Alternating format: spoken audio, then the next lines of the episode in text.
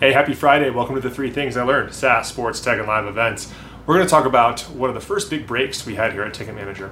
So, on October 5th, 2009, sports business reporter for CNBC, Darren Rovell, who's now a friend, posted an article talking about a statistic that we had found in a number of our earlier customers that 43% of company tickets went unused year over year, and it was massive waste. Now, keep in mind the timeline on this. This is 2009. We're still in the middle of a tremendous recession, so people are looking for situations where companies can save money or also those companies who might be abusing it while there was so much pain out there.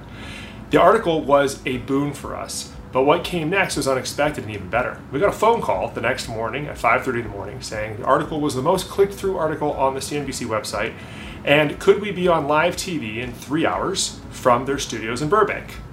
Uh, obviously, we were pretty nervous about this. This was going to be one of the biggest moments of our career at the time. Remember where we were as a business.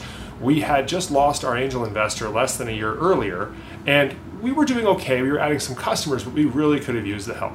So I gave a phone call to a mentor, David Carter, who is the one who introduced us to Darren, and he gave me three pieces of advice that I refer to often, especially with new hires. So let's talk about the three things I learned on our big break on CNBC in 2009. Number one, shave and put on a pair of pants. So I called David at 5:30 in the morning. He obviously had already been up for a little while, and the first piece he offered was levity, which was helpful, but also terrific advice. What do you mean? Shave, put on a pair of pants. Then we talked about the real advice behind that, which was take care of the things that you need to take care of so that this can be successful for you. Shave, put on a pair of pants, look at where you're going, get there on time, be easy to work with.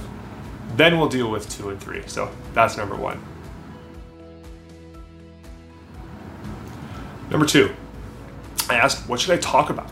What are we going to talk about? he offered, You're probably going to talk about the article that he posted. Obviously, this is another medium for that, but more importantly, trust the work that you've done to this point. You know this better than just about anybody, and they're not calling you on for an opinion piece. They're calling you on because you are an expert. Trust that you are the expert on this. Offer the tidbits that you know resonate with your customer base, and know that they're looking for more information that will be valuable to their customers. They're not looking for a got you or an aha. Knowing that going into the interview was incredibly helpful. I didn't have a lot of time to prepare for it. Remember, phone call happened at 5:30. We went live at 8:30. It was an hour drive plus a walk into the studios, plus they put makeup on and the like. So just trust the work when you get yourself in those situations and know that when you're the expert, they want you to share what you know. That's number 2. And number 3, which was sage advice from someone who's been there before.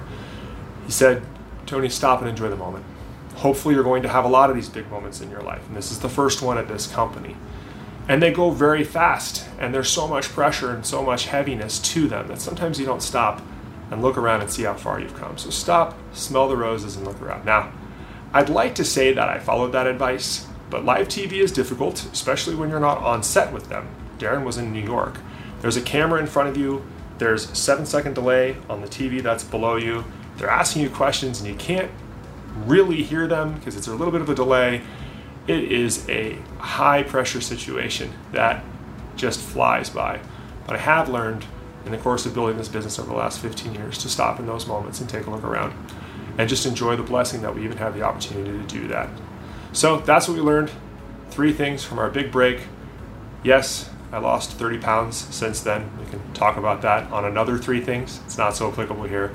It's been incredible to see how far we've grown since then. We'll see everybody next week on the three things.